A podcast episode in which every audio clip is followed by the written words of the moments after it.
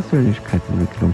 Ich wünsche dir jetzt viel Spaß bei meinem Podcast. Emotionalem Verkaufen, das Herz kauft mit. Was ist denn, was ist denn eigentlich emotionales Verkaufen? Das emotionale Verkaufen baut höchstmöglich auf emotionalen Gefühlen beim Kunden auf.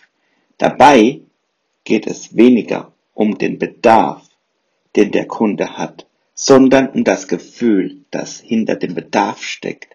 Der Kunde erlebt ein viel emotionaleres Kauferlebnis und wird somit das Produkt wiederholt kaufen wollen.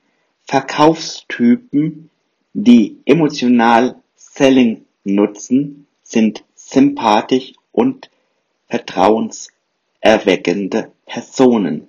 Mit ihrer gewinnenden Art können sie Kunden schneller und leichter überzeugen und nicht manipulieren. Was ist denn jetzt eigentlich emotionales Selling? Oder wie funktioniert eigentlich emotionales Selling? Den Menschen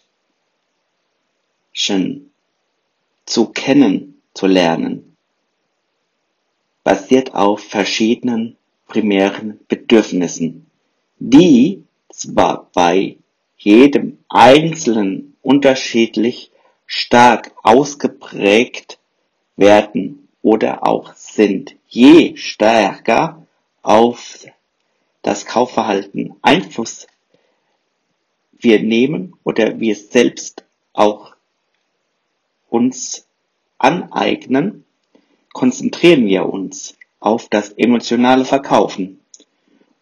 Und hier ein paar Tipping Points für dich, guten Allgemeinzustand auf rechte körperliche und mentale Haltung, negative Emotionen möglichst umgehen, Fremdbestimmung vermeiden, Selbstbestimmung forcieren, Respekt und Wertgefühl erleben. Also wenn ihr Verkäufer, Verkäuferinnen, respektive aber auch Einkäufer, Einkäuferinnen, also positiv formulieren,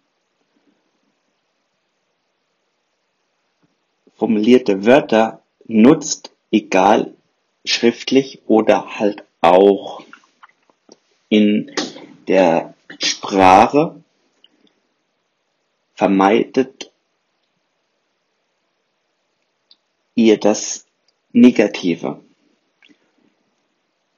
Hier setzt sich natürlich aus positiven Gefühlen und negativen Gefühlen ein, ein Wandel aus. Und grundsätzlich ist es erst so, dass wir alle irgendwie positive Gefühle, aber auch negative Gefühle haben. Egal du oder auch dein Gegenüber, respektive dein Kunde. Aber schaut mal, wenn